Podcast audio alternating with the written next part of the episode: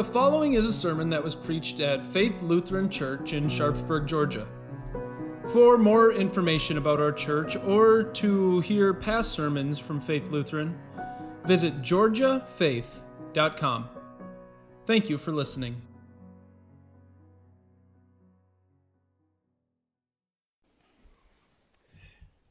So, next week, Sunday, a new church year begins. And the first season of the church year is Advent. Uh, Advent always starts on the Sunday closest to St. Andrew's Day. And that's because St. Andrew was the very first disciple. And so when the church decided to set aside days to remember the disciples, St. Andrew, his gets to set the beginning of the church year because he was the very first disciple. So Advent begins in a week. And what Advent is, is it's a season of waiting. Right? The word Advent is a Latin word that just means coming. And during Advent, we're reminded that Jesus once came as our Savior, and He'll come again one day as our King. You know, the, when you were a kid, how long December felt while you were waiting for Christmas? Right? I always remember how long Christmas services felt because my dad was the pastor and he always did multiple services and we had to wait for him to get done with the last service so we could celebrate Christmas at home and he talked to everyone and it took forever, right? It seemed like Christmas would never going to come, right? That's what the church feels during Advent, waiting for Jesus to come, longing for Jesus to come. Um, and in fact, every one of the prayers of the day during the season of Advent will have those words in it. Come, Lord. Come quickly. Come, take us out of this broken world. Take us to the kingdom that we're waiting for. While we wait for the second coming of Jesus, God's Old Testament believers were waiting for God to make good on the promise that He had given in the garden that He was going to send someone who would solve the problem of sin. But you know, the way in which God worked out our salvation seems so improbable. He said that God would become man so he could walk in our shoes, stand in our place, and die our death. But God's Old Testament people wondered how, how could this be that God could truly become man? Well, it all happened through the Spirit, a virgin, and the most miraculous birth of a coming king. A reading from Luke chapter 1. In the sixth month of Elizabeth's pregnancy, God sent the angel Gabriel to Nazareth, a town in Galilee, to a virgin pledged to be married to a man named Joseph, a descendant of David. The virgin's name was Mary. The angel went to her and said, Greetings, you who are highly favored. The Lord is with you. Mary was greatly troubled at his words and wondered what kind of greeting this might be. But the angel said to her, Do not be afraid, Mary. You have found favor with God. You will conceive and give birth to a son, and you are to call him Jesus. He will be great and will be called the Son of the Most High. The Lord God will give him the throne of his father David, and he will reign over Jacob's descendants forever. His kingdom will never end. How will this be? Mary asked the angel, since I am a virgin. The angel answered, the Holy Spirit will come upon you, and the power of the Most High will overshadow you. So the Holy One to be born will be called the Son of God. This is the Word of God.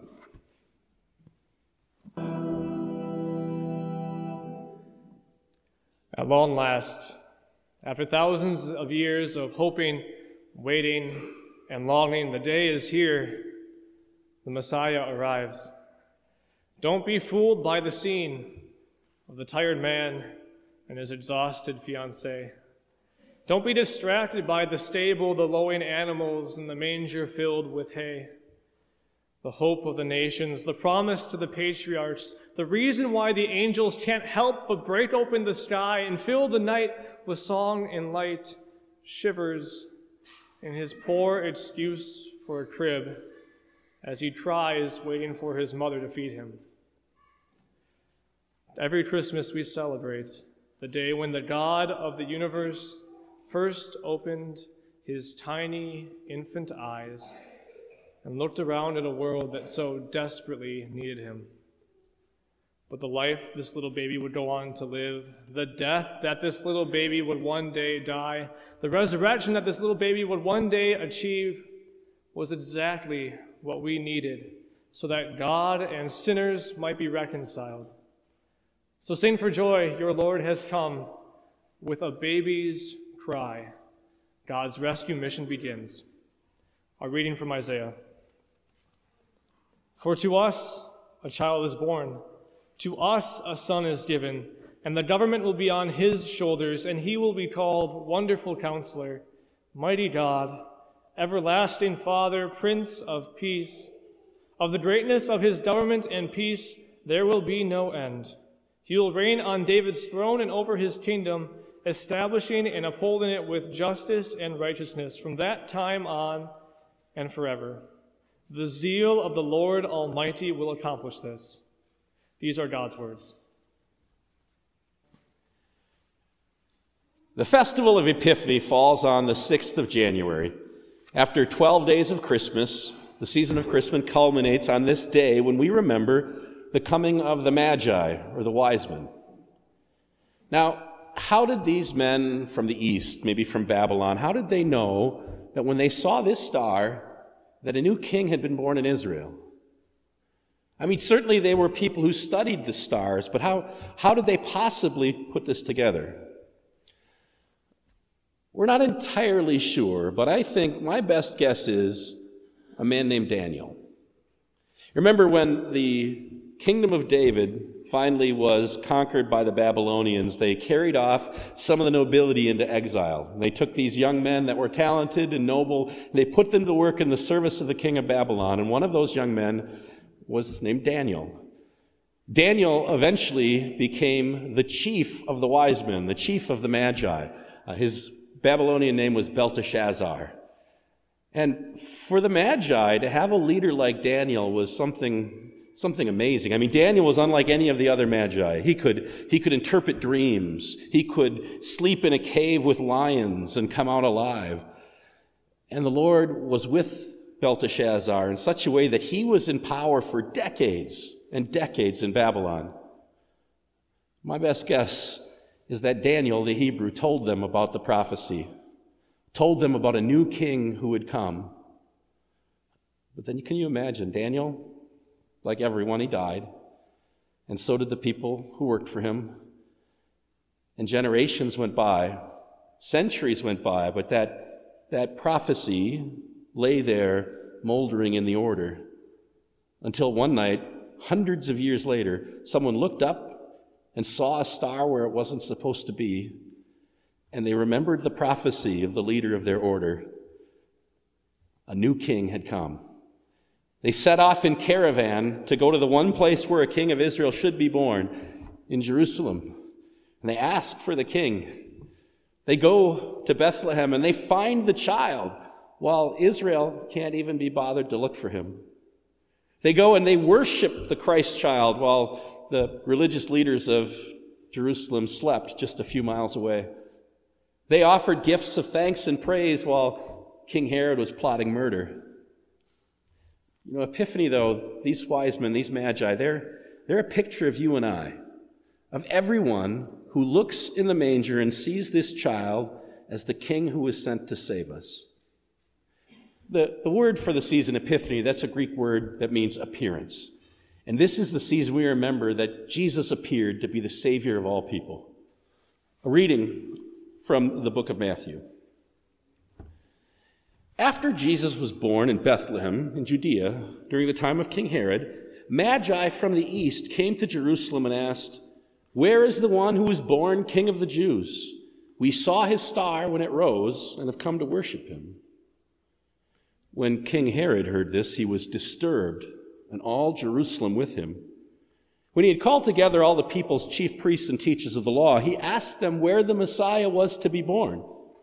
In Bethlehem, in Judea, they replied, for this is what the prophet has written.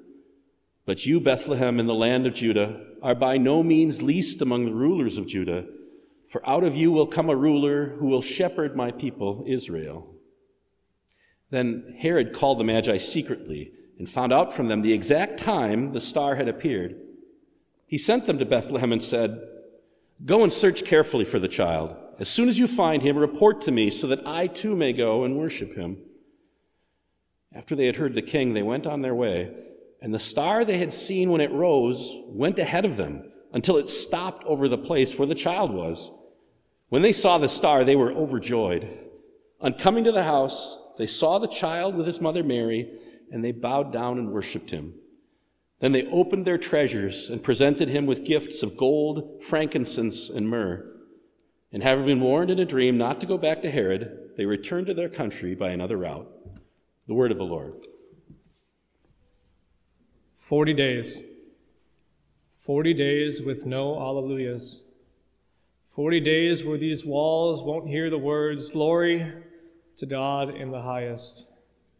The glistening green and white of Epiphany are exchanged for curtains of black and purple as we hear the same verse we hear every year ashes to ashes, dust to dust.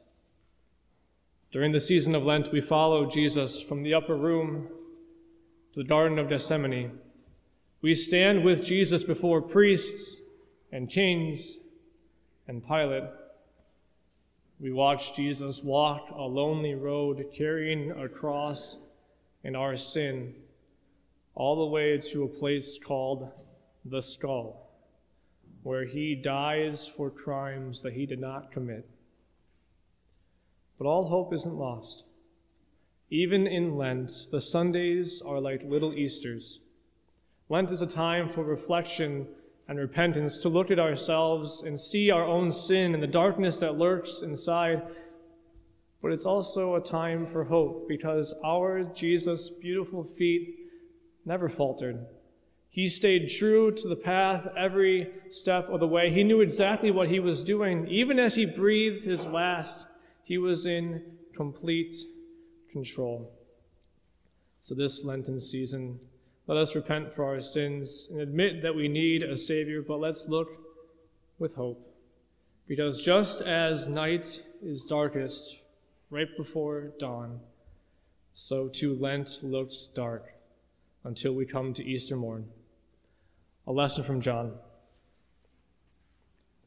Pilate then went back inside the palace, summoned Jesus, and asked him, Are you the king of the Jews? Is that your own idea? Jesus asked. Or did others talk to you about me? Am I a Jew? Pilate replied. Your own people and chief priests handed you over to me. What is it you have done?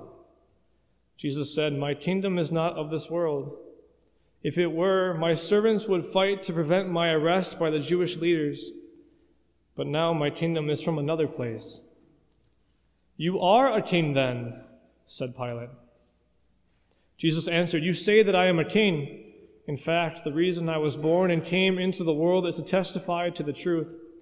Everyone on the side of truth listens to me. It was the day of preparation of the Passover. It was about noon. Here is your king, Pilate said to the Jews.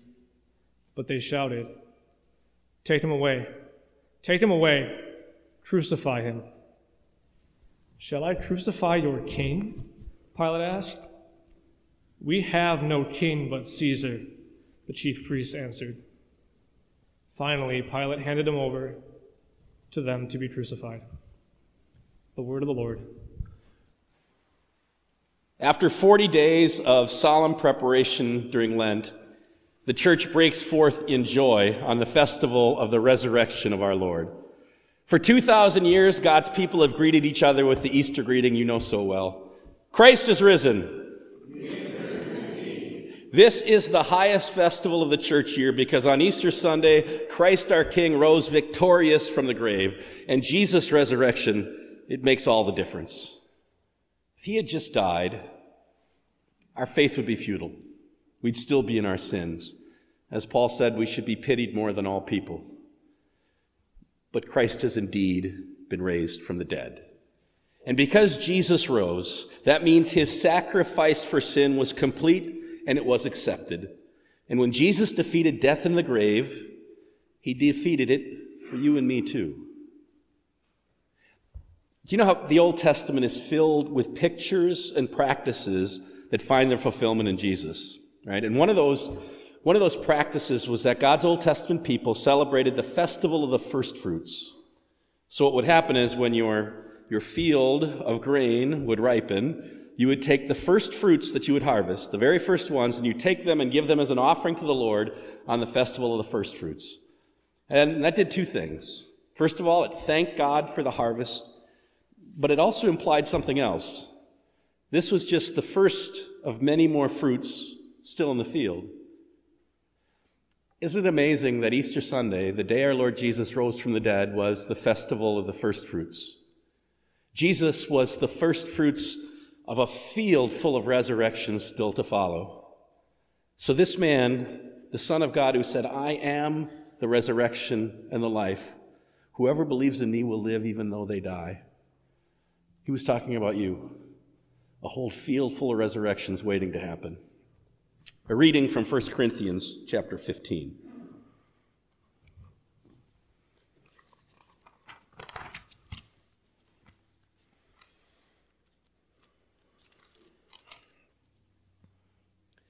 If Christ has not been raised, your faith is futile. And you are still in your sins. Then those who have fallen asleep in Christ are lost. If only for this life we have hope in Christ, we, are all, we are of all people most to be pitied. But Christ has indeed been raised from the dead, the firstfruits of those who have fallen asleep. For since death came through a man, the resurrection of the dead comes also through a man. For as in Adam all die, so in Christ all will be made alive. But each in turn. Christ, the firstfruits, then when he comes, those who belong to him. Then the end will come when he hands over the kingdom to God the Father after he has destroyed all dominion, authority, and power. For he must reign until he has put all his enemies under his feet. The Word of God. The festival half of the church year is over. Jesus has given the Great Commission. He is ascended into heaven. The Holy Spirit has been poured out. Green paraments will decorate the church for many weeks to come. This is a time for growth. The season after Pentecost is an excellent time to take Jesus' words and actions and apply them to our own lives. It's a time to look not so much at his life, but at his teachings. And while the green of the, the sanctuary will be decorated for a while, we don't forget about the white of Easter the promise of the resurrection. So, as we take Jesus' words, as we look at the Gospels week after week, we always keep at the forefront of our minds the promise that God has for every believer who is in Him, that we have life everlasting. A reading from Matthew 25. When the Son of Man comes in his glory, and all the angels with him, he will sit on his glorious throne. All the nations will be gathered before him, and he will separate the people one from another as a shepherd separates the sheep from the goats. He will put the sheep on his right and the goats on his left. The king will say to those on his right, Come, you who are blessed by my Father, take your inheritance, the kingdom prepared for you since the creation of the world. For I was hungry, and you gave me something to eat. I was thirsty, and you gave me something to drink. I was a stranger and you invited me in. I needed clothes and you clothed me. I was sick and you looked after me. I was in prison and you came to visit me. Then the righteous will answer him, Lord, when did we see you hungry and feed you, or thirsty and give you something to drink? When did we see you a stranger and invite you in, or needing clothes and clothe you? When did we see you sick or in prison and go to visit you? The king will reply, Truly I tell you, whatever you did for one of the least of these brothers and sisters of mine, you did for me. The word of the Lord. So we've gone full circle and come back to today, the festival of Christ the King. Here is the day when we remember that the King who came once to save us will come again. And that means we are living in the last age of this earth. And much like the waiting church has for generations, we say, Come, Lord, come quickly. Because when He comes, He's going to keep every promise He's ever made you, and He's going to right everything that's wrong in your life. Amen. Come, Lord Jesus. A reading from the book of Revelation. Then I saw a new heaven and a new earth, for the first heaven and the first earth had passed away, and there was no longer any sea. I saw the holy city, the new Jerusalem, coming down out of heaven from God, prepared as a bride, beautifully dressed for her husband. And I heard a loud voice from the throne saying, Look, God's dwelling place is now among the people, and he will dwell with them. They will be his people, and God himself will be with them and be their God. He will wipe every tear from their eyes. There will be no more death, or mourning, or crying, or pain, for the old order of things has passed away. He who was seated on the throne said, I am making everything new. Then he said, Write this down, for these words are trustworthy and true. The word of the Lord.